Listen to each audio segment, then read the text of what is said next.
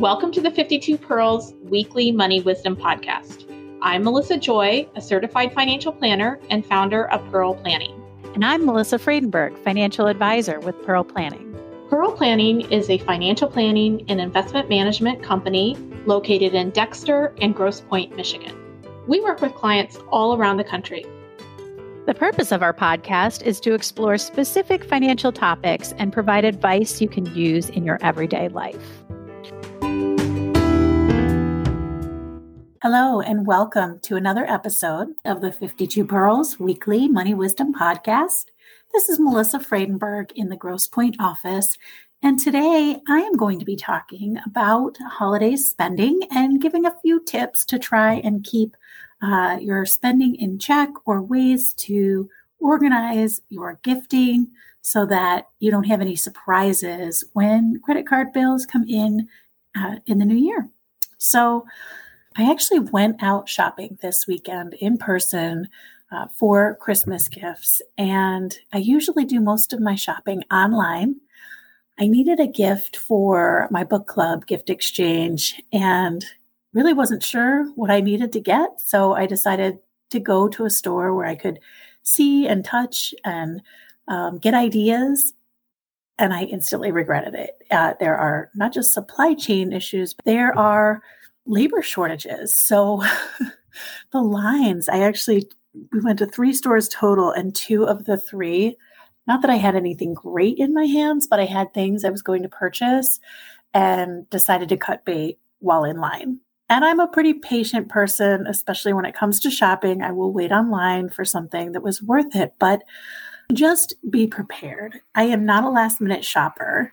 I do come from a family of last minute shoppers. I remember my stepmother going out like literally Christmas Eve to get gifts for us. So I'm more of a like get all my Christmas shopping done by the first week of December kind of a person.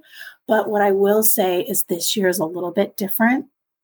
And I feel like things are going to get crazier. So, my number one tip is to shop early.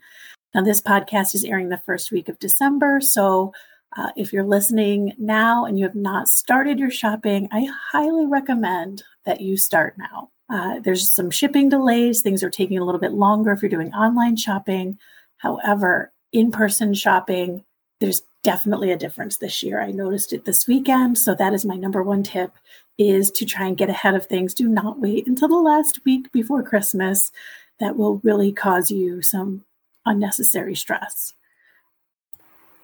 The next tip is true whether you're online shopping or in person is to have an idea of what you want to get each person on your list. So, especially if you're in person, there are things that are distracting. So you go into a store maybe thinking you're going to get a gift for a spouse or for one of your children and all of a sudden you're sniffing candles and touching furry blankets and you're in the wrong section um, have totally lost track so I like to, again, get an idea of something general that I'm looking for.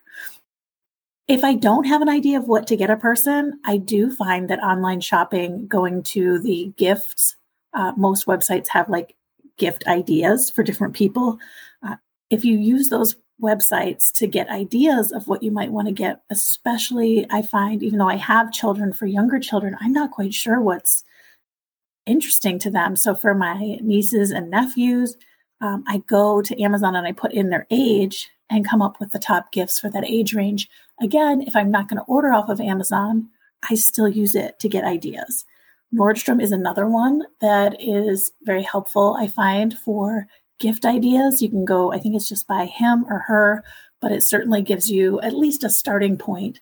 And again, when you go into a store in person to have an idea of some range of a gift because at least for me, I end up looking at stuff that I like for myself when I go into a store and kind of get off track or off mission, if you will, when I'm looking for gifts. And that is the number one way that I go off course, which is one for you, one for me type shopping because I don't go shopping that often. So when I do, I get excited about all the things that I didn't even know existed or that I didn't know that I needed. So uh, the next tip would be to have a list with an, at least a general idea if you don't know specifically what you're getting for everyone on your list.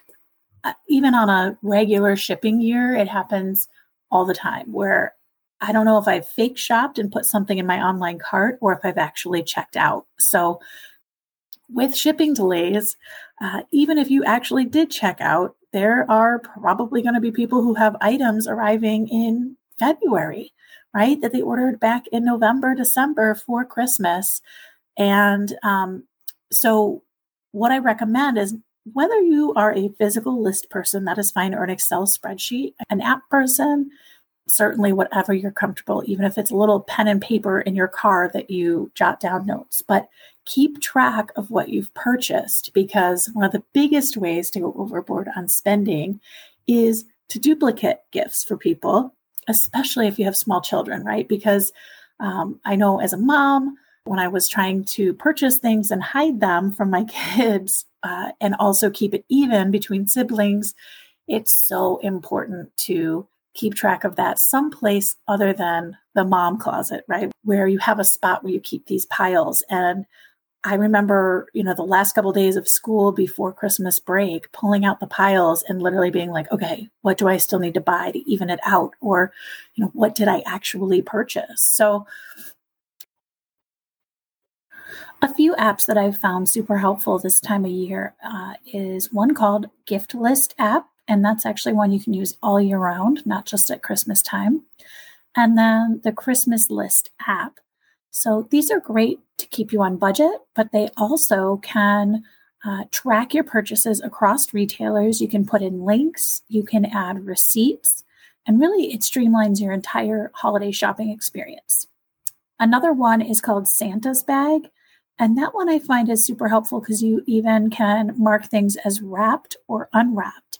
And again, with that uh, Santa's closet, that was always part of the confusion as to what I have purchased, what was already wrapped, who's for what. Um, so this can really help keep you organized. And just bringing it back to my number one budget downfall this time of year, which is purchasing items for myself. I actually went ahead and created a gift list for myself with links. So as I'm shopping, whether it's in a store or online, and I see something that I would want, I add that to the list for myself, but I don't actually purchase it for myself, at least before Christmas. If there's something I really like, I do run the risk of it not being available. But one, it gives me time to consider is this something I really want, or am I just buying it because I'm here seeing it? And then also a great way to help out other people that are asking for gift ideas for yourself, because then you remember things that you saw either online or in a store that uh, you liked. So, keeping this app um, or any of these apps, actually, you could do that and just add yourself as a recipient that you're shopping for, but not actually purchasing the items. If nobody does end up buying them for you over the holiday season, you may be able to get them at a steep discount after the holidays as well. In addition to buying things I don't need for myself when I'm out shopping or online looking for gifts, I overspend on things that aren't necessarily gifts for people, but that are just added expenses during the holiday season.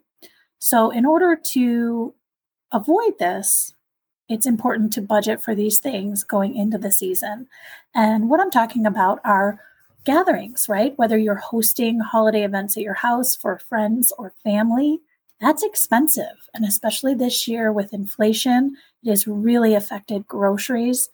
So if you are cooking a meal for family or just having some appetizers, do take that into consideration. The other thing is social events. So whether it's buying a new outfit to go to parties um, or several outfits, especially if you put on some pounds like myself over COVID. Uh, that is certainly an expense to consider. If you have kids, uh, shoes, have they outgrown their dress shoes this year? Uh, for church, do they have an outfit? Uh, another one that I'm thinking of if you are going out, if you have children, the cost of a babysitter. Or if you're going to a party, you may be going to dinner beforehand um, and eating out more than you normally would.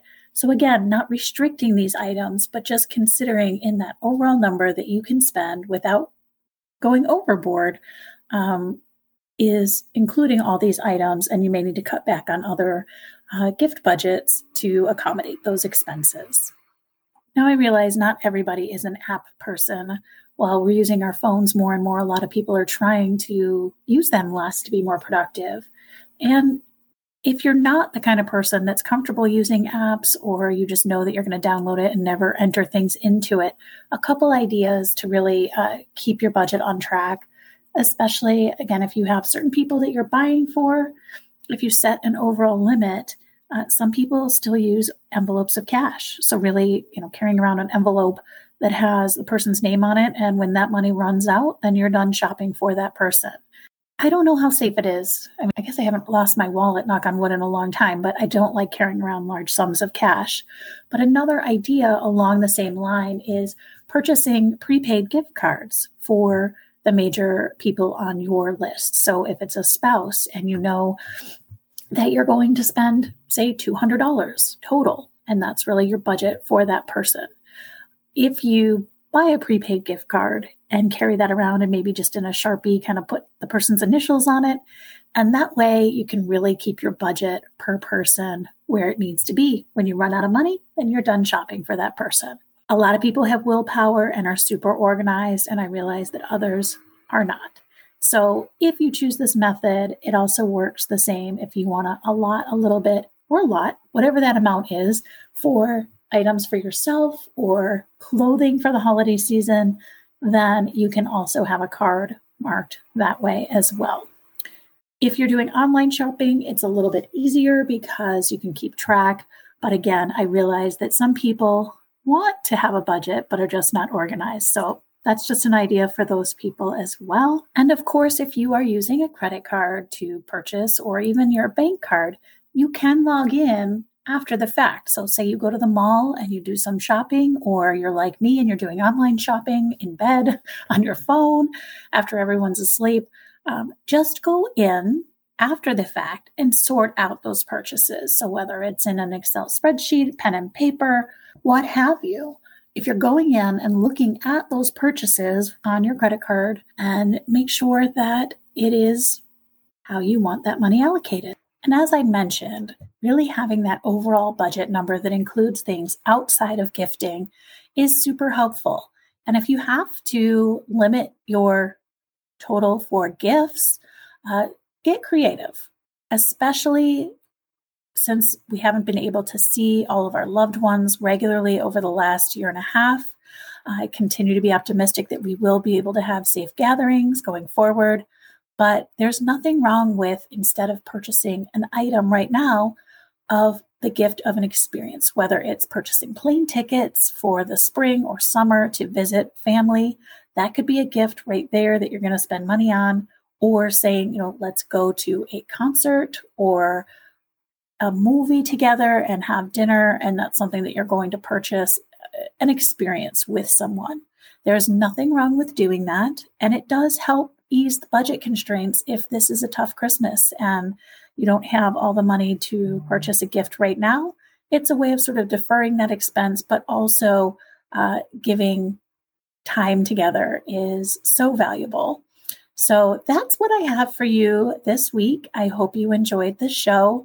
We have a lot of amazing podcast guests coming up on this season of the 52 Pearls weekly money wisdom podcast. Have a wonderful holiday season and thank you for listening. You can access our first two seasons of this podcast on our website at www.pearlplan.com or on Spotify. If you're interested in learning more about Pearl Planning, feel free to sign up for our newsletter, also found on our website.